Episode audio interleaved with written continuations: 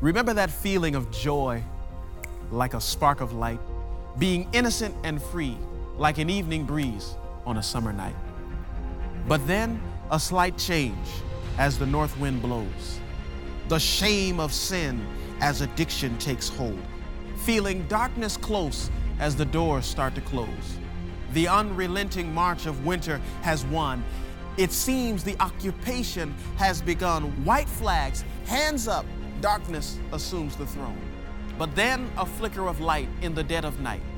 The opposition is nervous. They heard the wounded healer has joined the fight. Resurrection, the glimmer of his battle scars makes the night take flight.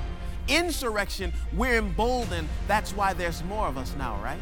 We've been locked up, but he set us free. We once were blind, but now we see. We no longer retreat because we've tasted and seen. And now we believe that the darkness will not overcome the light.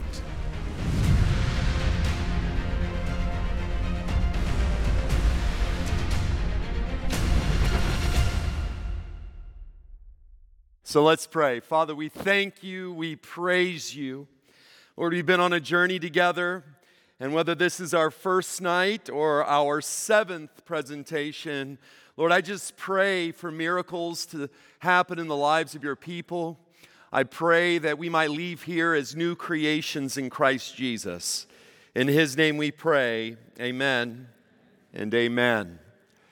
Notice in John, the 9th chapter, verses 3-7, Jesus answered, "It was not that this man sinned or his parents, but that the works of God might be displayed in him.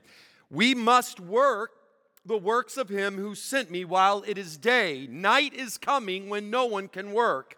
As long as I am in the world, I am the light of the world." Having said these things, he spit on the ground, made mud with the saliva, and then he anointed the man's eyes with the mud and said to him, "Go wash in the pool of Siloam," which means sent. So he went and washed and came back seeing. You know, one of the things you immediately notice about Jesus is that Jesus always has time for people. My Savior always has time for people. In Luke 18, when a blind man cries out to Jesus, in Luke 18:40, it says that Jesus stopped. We need to understand something, that our pain, our problems, our process, everything that we're going through, our struggle, causes God to stop. Man, when the woman touched the hem of Jesus' garment, Jesus stopped. When Nicodemus visited Jesus in the middle of the night, Jesus stopped. When Jairus' daughter needed raising and Jairus started pushing Jesus around, he allowed himself to be pushed around. You see, our needs stop God in his tracks. It moves Christ. In fact, in John 4:4, with the Samaritan woman, it says, "And he had to pass through Samaria." Now that's amazing because no first century Jew had to pass through Samaria. In fact, you had to bypass Samaria. And yet when it comes to healing his creation, Christ can't help it. He is pulled towards your pain. He has to come to you. He has to because he loves you. Man, every time Jesus performed a miracle, he was announcing who he was and what his kingdom is all about. God's kingdom is all about healing. God's kingdom is all about resurrection power and restoration. The same God who created the earth in 7 days is recreating lives tonight. Every miracle, Jesus was rebuking the enemy and the pain and the death that sin brought into the world. And he was giving glimpses of what his future kingdom would look like in its entirety. You see, Jesus was the long-awaited Messiah. Jesus was the fulfillment of Israel's hopes and dreams. And that's why Paul says in 2 Corinthians 1:20, all the promises of God from all of the scriptures, from the Old Testament, from the prophets, all the promises of God find their yes in Jesus. You see, friends, you may have been rejected from the program, but you still have a yes in Jesus. You may have been rejected from that person, but you still have a yes in Jesus. You may have been rejected by an institution, but you are never rejected by Christ. You have a yes in Him. You may have lost the job, but you never lose Jesus' presence. Man, even when the doctors tell you no, in Christ you still have a yes. And so 1 John 3:20, even if we feel guilty, even when your own heart condemns you, God is greater than our feelings and He knows everything. Man, you cannot judge your insides by other people's outsides. The God who made you, He adores you. And that is not based on how you feel about it. God loves you. You know, this is what is really tragic about Israel's story. You know, really, as we've looked at, the Bible is not just a big assortment of miscellaneous morality. The Bible is one big overarching narrative of a God who loves His creation. And we see this come to a climax when Christ comes to the earth. Jesus was the fulfillment of Israel's hopes and dreams. But what is tragic about it is He came into the very world that He had created, but the world didn't recognize Him. He came to His own people, and even they rejected Him. Though He had done so many signs before them, they still did not believe in Him. And this is why, friends, at some point, it's got to go from looking for signs to following the person of Jesus Christ. How many signs must God give you for you to finally crown Him King and Savior of your life? One of the things you quickly notice throughout all of the Gospels is how many miracles Jesus did on the Sabbath.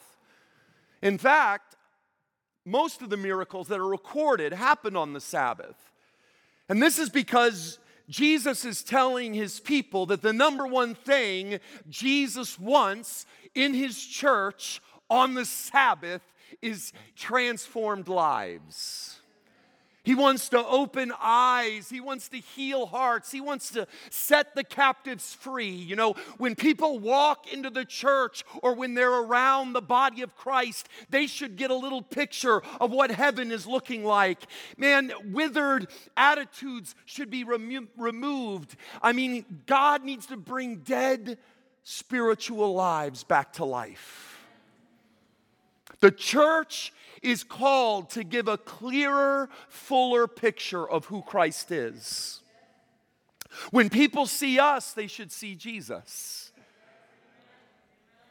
And so that's what we have here in this sign. It says that as He passed by, He saw a man blind from birth, and His disciples asked Him, "Rabbi, who sinned, this man or his parents, that he was born blind?" Friends, this is how much people had a distorted and obscured view of God. People had such an incredible, obscured vision of God because it was commonly believed that suffering in this life was divine punishment for specific sins. And we know that sin is the reason for suffering, but it wasn't God that caused the sin. Amen? That God says an enemy has done this. Jesus gives a parable, an enemy has done this. And so this was a teaching that was being taught by the church when Christ was on the earth. That suffering in this life was divine punishment for specific sins. Because Samson sinned with his eyes, he got his eyes plucked out. Because Absalom gloried in his hair, he got hung by his hair. It was a distorted view of who God is. It presented an image of some angry deity who's waiting, just ready to smite us when we step out of line. You see, friends, this is why good theology matters. Amen? This is why what you believe matters. Because there's a lot of bad theology out there. You see, this is why a Christ-centric view of Scripture. Man, I don't know how many Christless sermons I have sat through. If you do not preach Christ, do us a favor. Don't preach at all. Amen. Christ must be lifted up.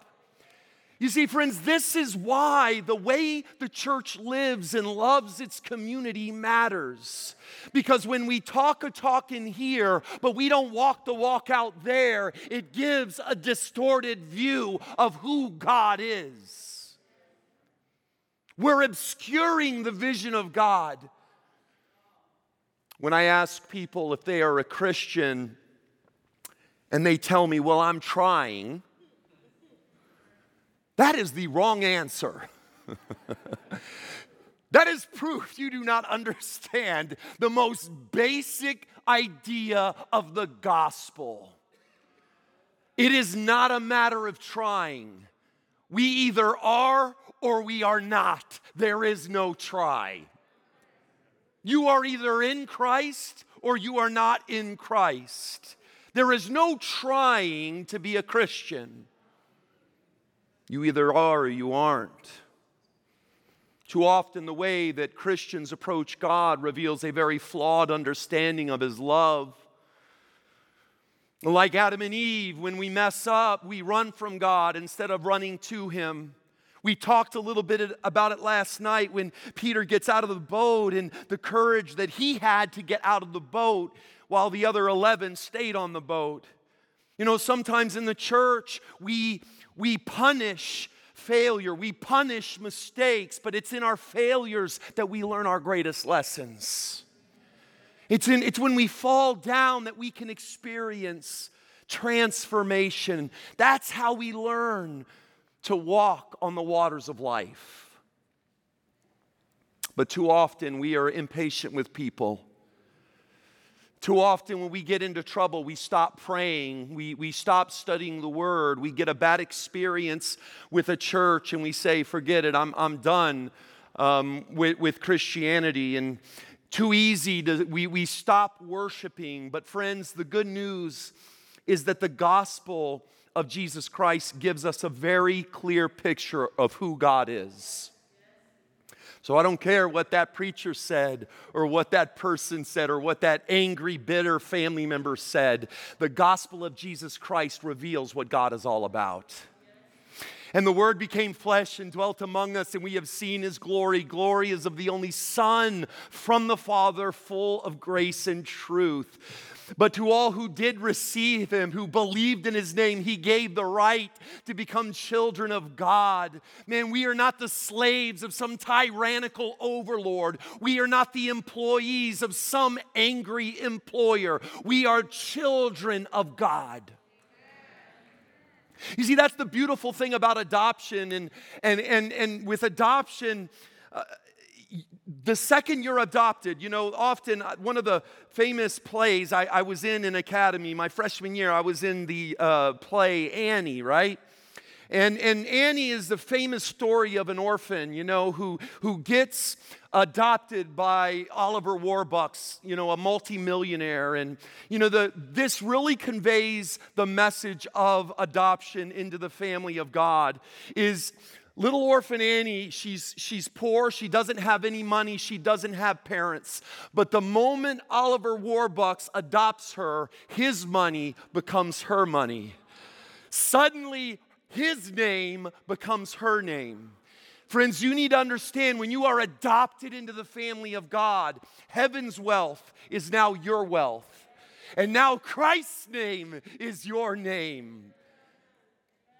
Romans 8:15, for you did not receive the spirit of slavery to fall back into fear, but you have received the spirit of adoption as sons by whom we cry, Abba, Father. The Spirit Himself bears witness with our spirit that we are children of God, and if children of God, then we are heirs, heirs of God and fellow heirs with Christ, provided that we suffer with Him in order that we might be glorified with Him. Friends, Jesus came to the earth in order to reveal God more clearly. In John 18:37, for this purpose I was born, and for this purpose I have come into the world, to bear witness to the truth. Everyone who is of the truth listens to my voice. And so, as we go back to our interaction with this blind man, as we return to our sixth sign, leading up to the seventh sign, which we're going to talk about tomorrow morning, notice what Jesus says. Jesus answered, it was not that this man sinned or his parents, but that the works of God might be displayed in him.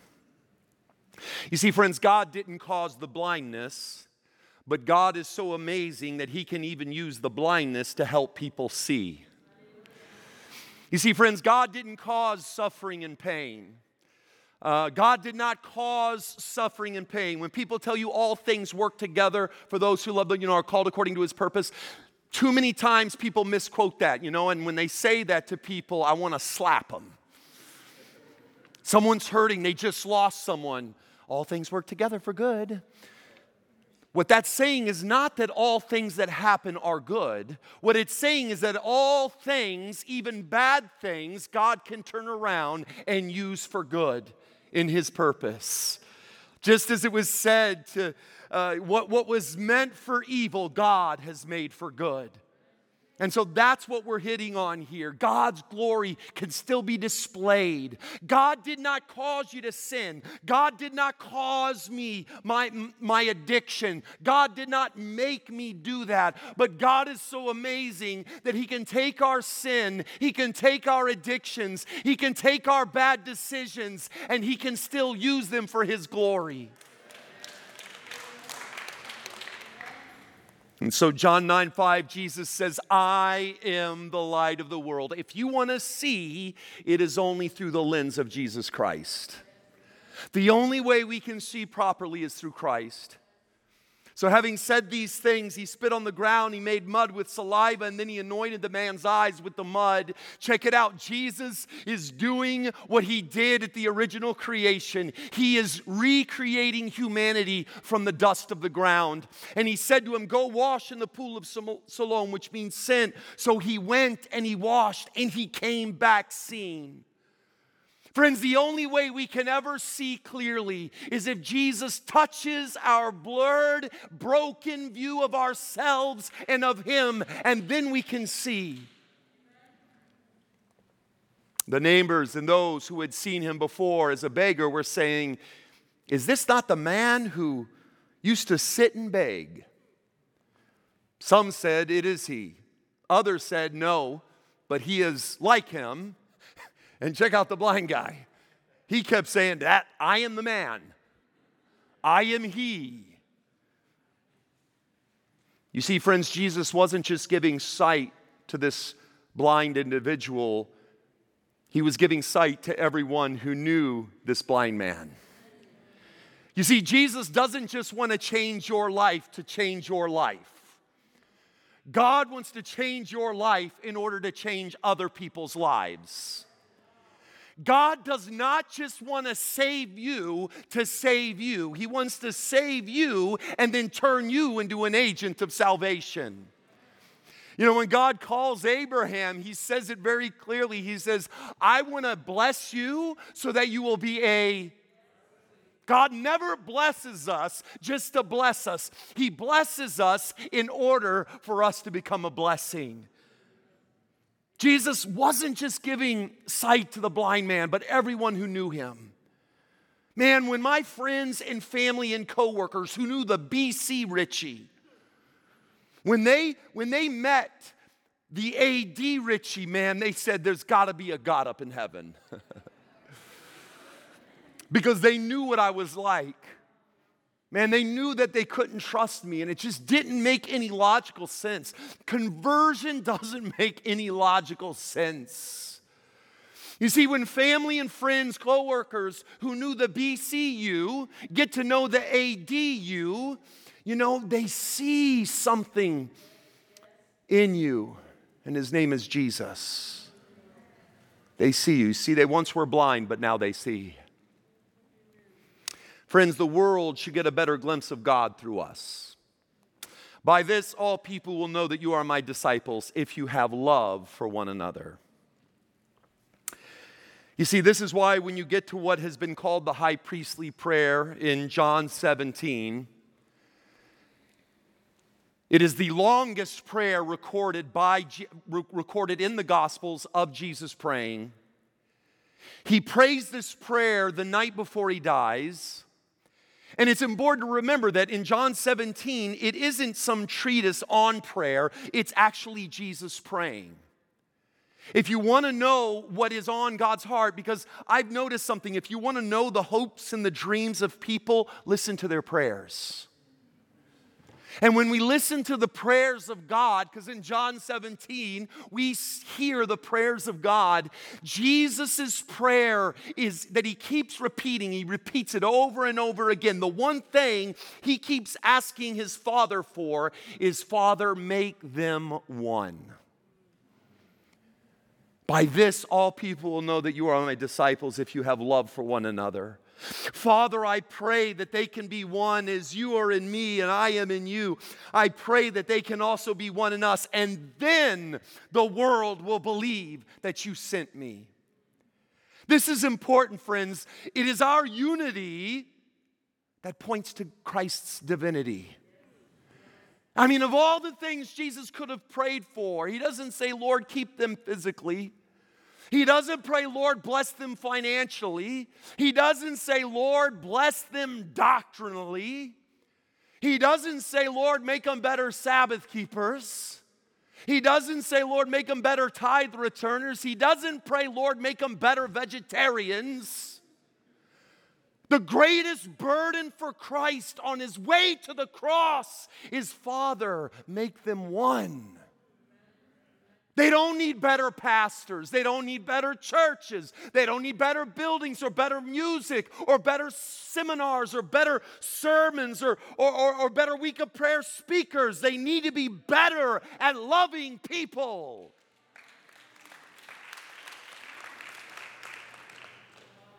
They need to be better at loving people. Someone came up to me at the meeting one of the nights, and they made the good observation, as in the first few nights, we touched on those first three steps, which often the principles and some of the essence of those steps keep repeating. But he made the comment that, you know, there's 8 presentations in 12 steps. The 12th step, I want to share that with you because this is a message to the church. After you've worked through the steps and you get to step 12, and remember, they're in order for a reason. It says, having had a spiritual awakening, having opened our eyes so that now we can see. Having experienced a resurrection, as having had a spiritual awakening as a result of these steps, we tried to carry this message to addicts and to practice these principles in all our affairs. It's other-focused. Friends, the church has to become other-focused. You see, our unity is the greatest proof of Jesus' divinity. The glory that you have given me, I have given to them, that they may be one, even as we are one. I in them and you in me, that they may become one, perfectly one, so that the world may know that you sent me and loved them, even as you loved me. Friends, if our love for each other is our love for each other helping the world see God clearer, I want to just be honest. Sometimes I'll see some of the posts on Facebook and I just cringe. Friends, remember, people are watching. Are the things you're saying helping people see God more clearly?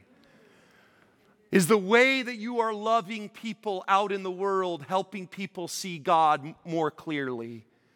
Is our love for each other helping the world see God clearer? Conversion is a miracle. And the thing about a miracle is people always notice miracles. People will ask you, just as they asked this blind man, they'll say, how in the world were your eyes opened? Friends, we should live the kind of lives that cause people to ask questions like this. Are you living the kind of life that causes people to ask questions? And I'm talking about in a good way. in a good way? Are you known for what you are for in Christ or for what you're against?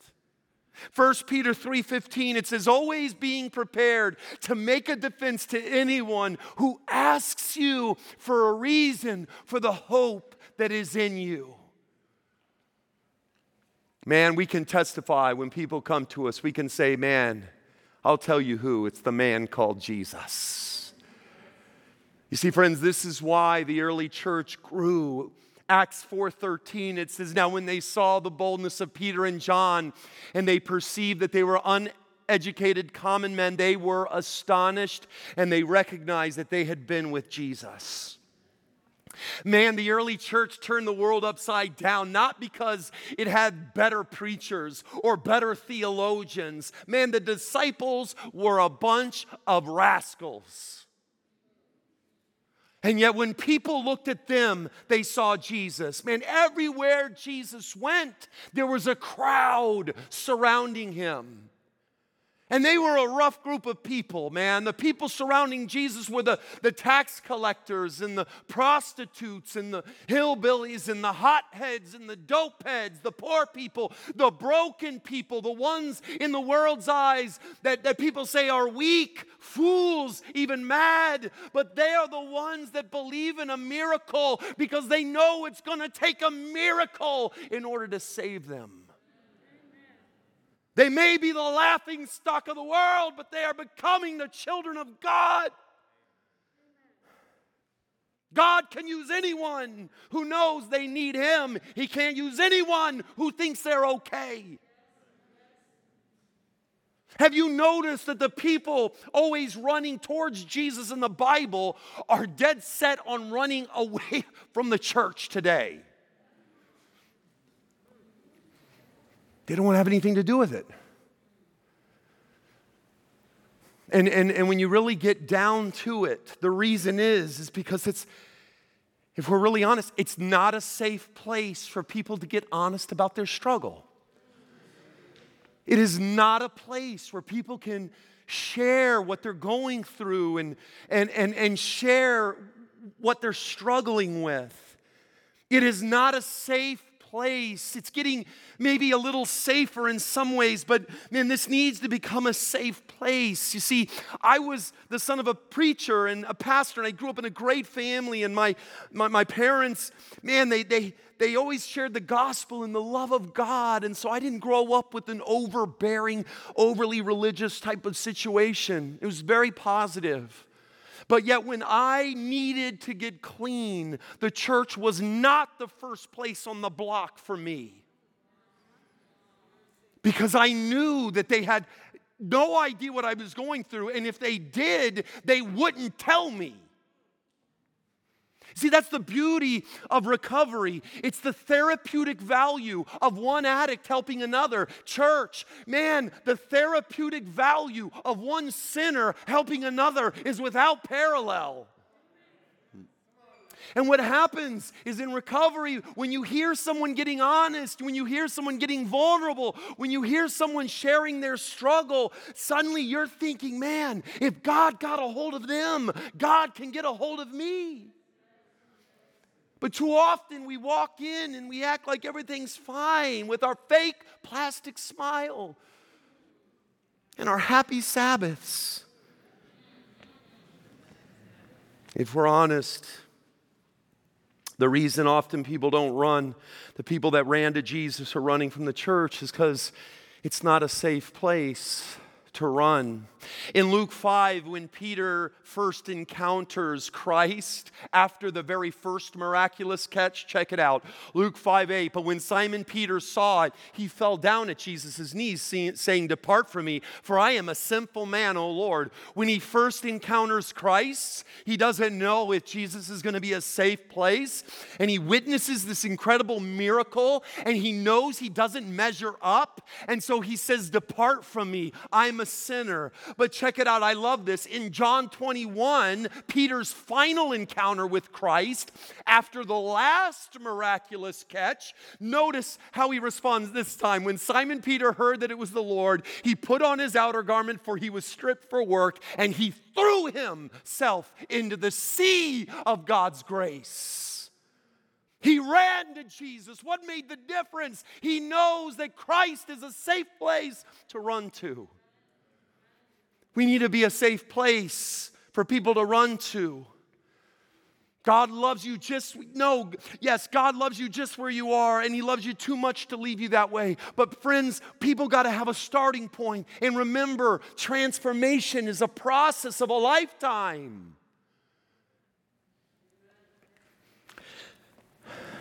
I've had people come up to me and, you know, someone's still struggling with something, smoking or something, and they say, well, Pastor, God gave me victory over smoking overnight. Well, praise the Lord for you. But it took me over a year of struggling. I mean, I'd put it on the altar and I'd take it back. I'd put it on the altar, I'd take it back. You do know the problem with a living sacrifice is it keeps crawling off the altar.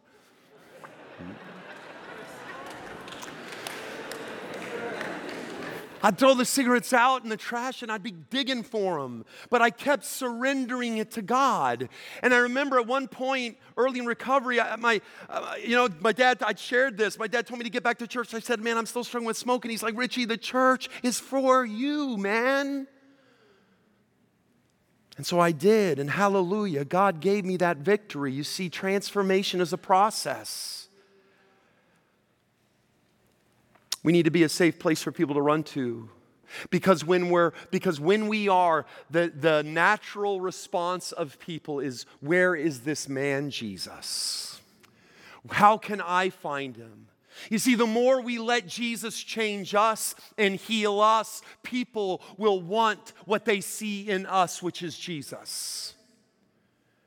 And so they brought to the Pharisees the man who had formerly been blind.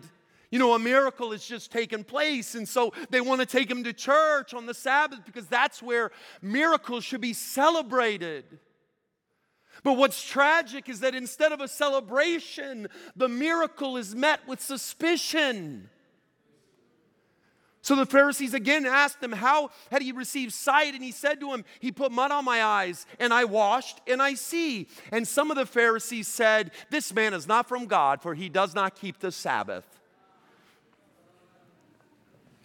Too often I have seen new people met with suspicion instead of a celebration. And too often we do what the Pharisees did. We turn the celebration into an interrogation. Well, Pastor, did you go over this with them? Pastor, have you covered that yet? Have you done that? Have you know, as Adventists, we like to go over all 28 fundamental beliefs within the first 28 seconds of meeting someone. We want to mess up their diet and tell them that their family ain't up in heaven. We just like to chop them wings right off. One of my professors here from Andrew says, be gentle when you clip people's wings. Amen. Amen.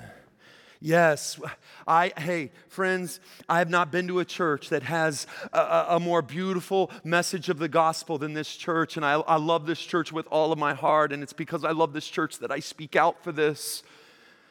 But friends, we've got to meet people where they are and be patient. Someone who has been blind their whole life can see, and they're worried about someone making mud. It's just like the paralyzed man that we talked about at Bethesda. Someone who hasn't walked in 38 years is walking, and they keep bringing up the bed, but he's walking. Pastor, they're still smoking, but they're healing.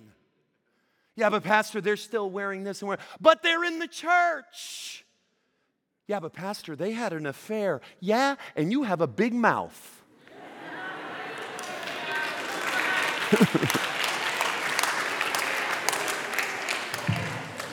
And we still let you come to church. Friends, this is what I'm getting at. The Sabbath is all about healing. It's all about rest. It is all about miracle. It is not about legalism and earning your way to heaven. Man, in 6 days, God did all the work of creation. He creates humanity on the sixth day, and the first thing he has humanity do on the seventh day is rest in his finished work. He's like, I don't want you to do anything. I just want you to enjoy my creation. And likewise, Christ Jesus does all the work of saving us, Passion Week. And on the sixth day, he says, it is finished, and rests in the grave so that we can rest in the finished work on the cross. Man, the Sabbath is a beautiful message of love and grace. It is a message of healing and recovery and freedom.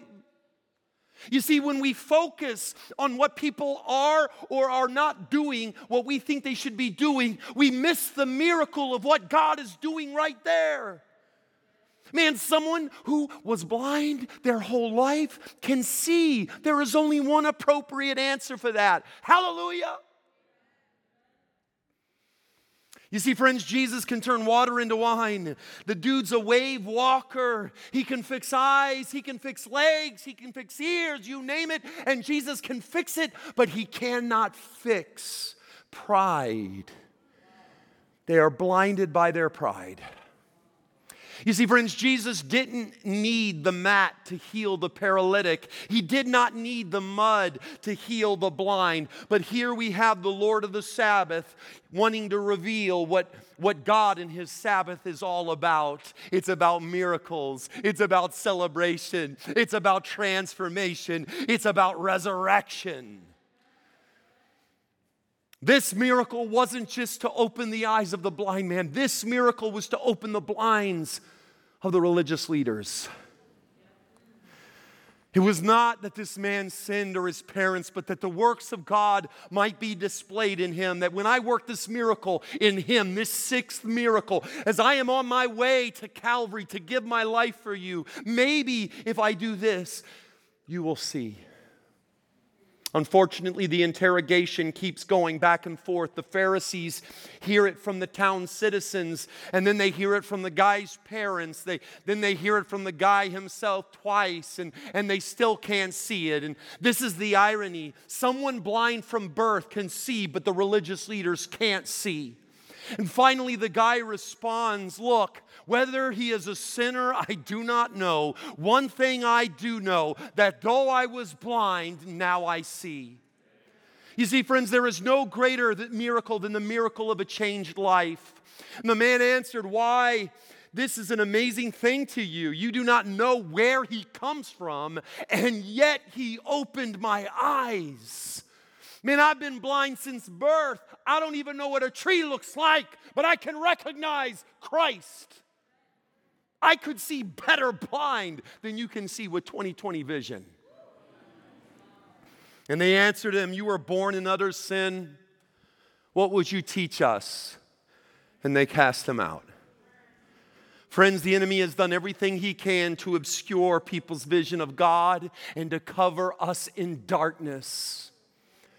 At the beginning of this chapter, we have a blind man by the side of the road. Darkness is all he's ever known, just like at creation. The earth was without form and void, and darkness was over the face of the deep, and the Spirit of God was hovering over the face of the waters. And God said, let there be light, and there was light. God saw that the light was good, and God separated the light from the darkness. Don't you see? This is what just happened to this blind man, and God wants to do the same thing in our life.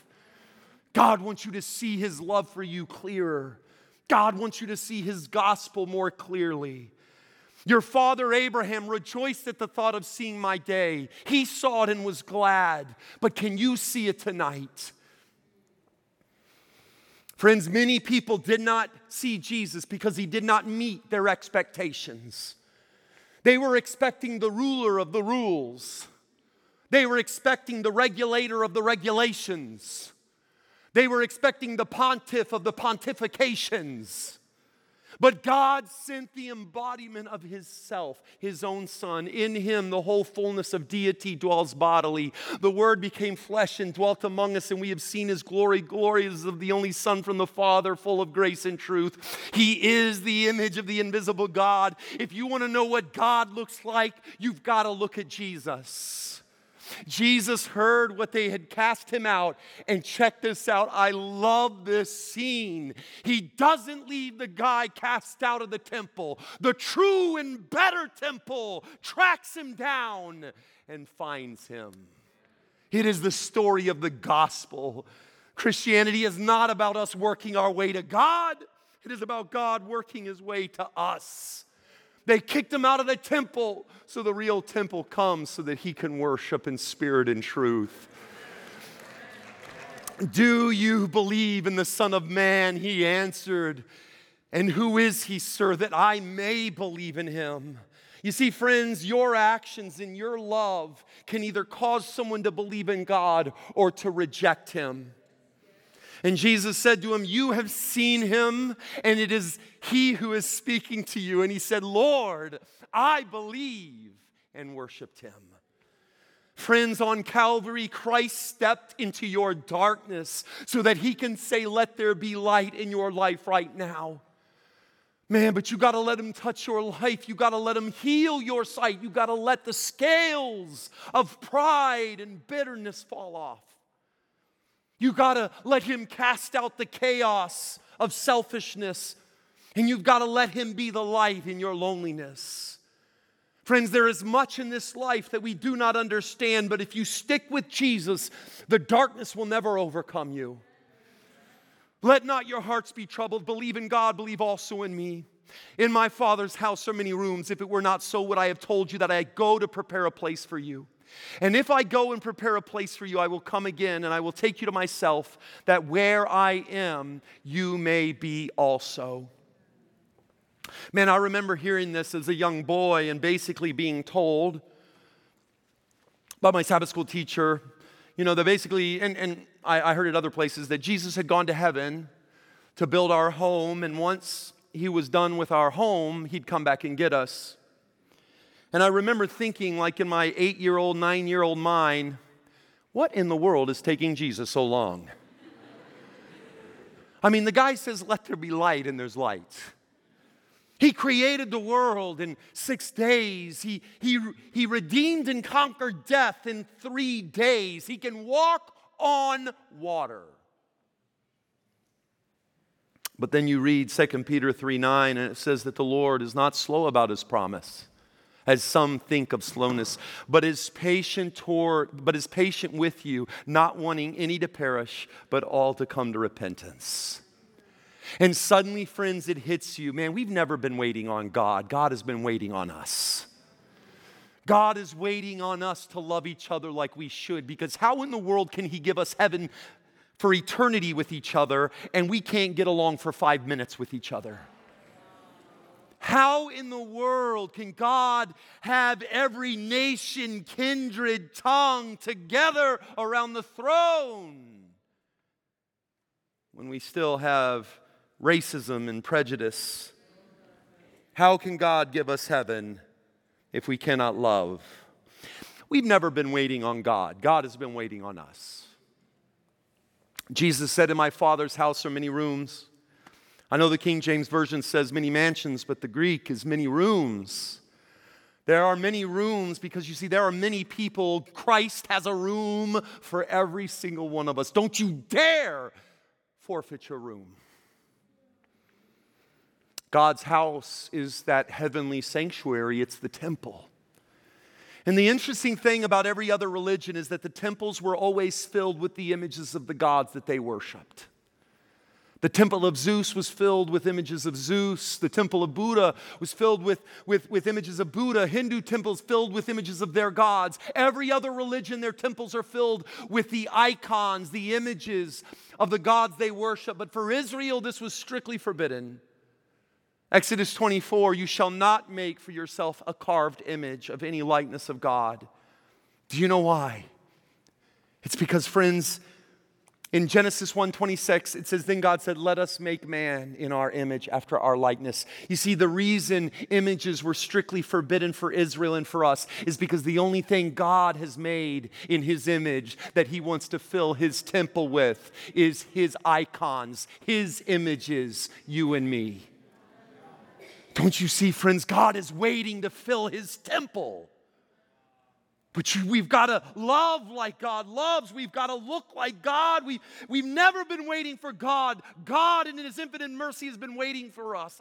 Hallelujah, friends. The light shines in the darkness, and the darkness has not, will not, and cannot overcome it.